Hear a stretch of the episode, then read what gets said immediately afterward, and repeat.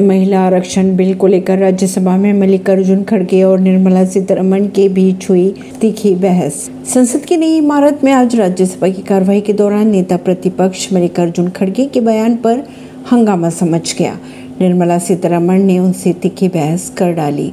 हालाँकि बाद में राज्यसभा के सभापति ने दोनों नेताओं को शांत भी करवाया। मल्लिकार्जुन खड़गे ने अपने बयान में कहा कि सभी राजनीतिक दलों को ऐसी आदत है कि वे कमज़ोर महिलाओं को टिकट दे देते हैं। मल्लिकार्जुन खड़गे के इस बयान पर राज्यसभा में हंगामा समझ गया। खड़गे के बयान का जवाब निर्मला सीतारमण ने दिया। दोनों के बीच तीखी बहस भी देखी गई। परवीन सिंह, नई दिल्ली से।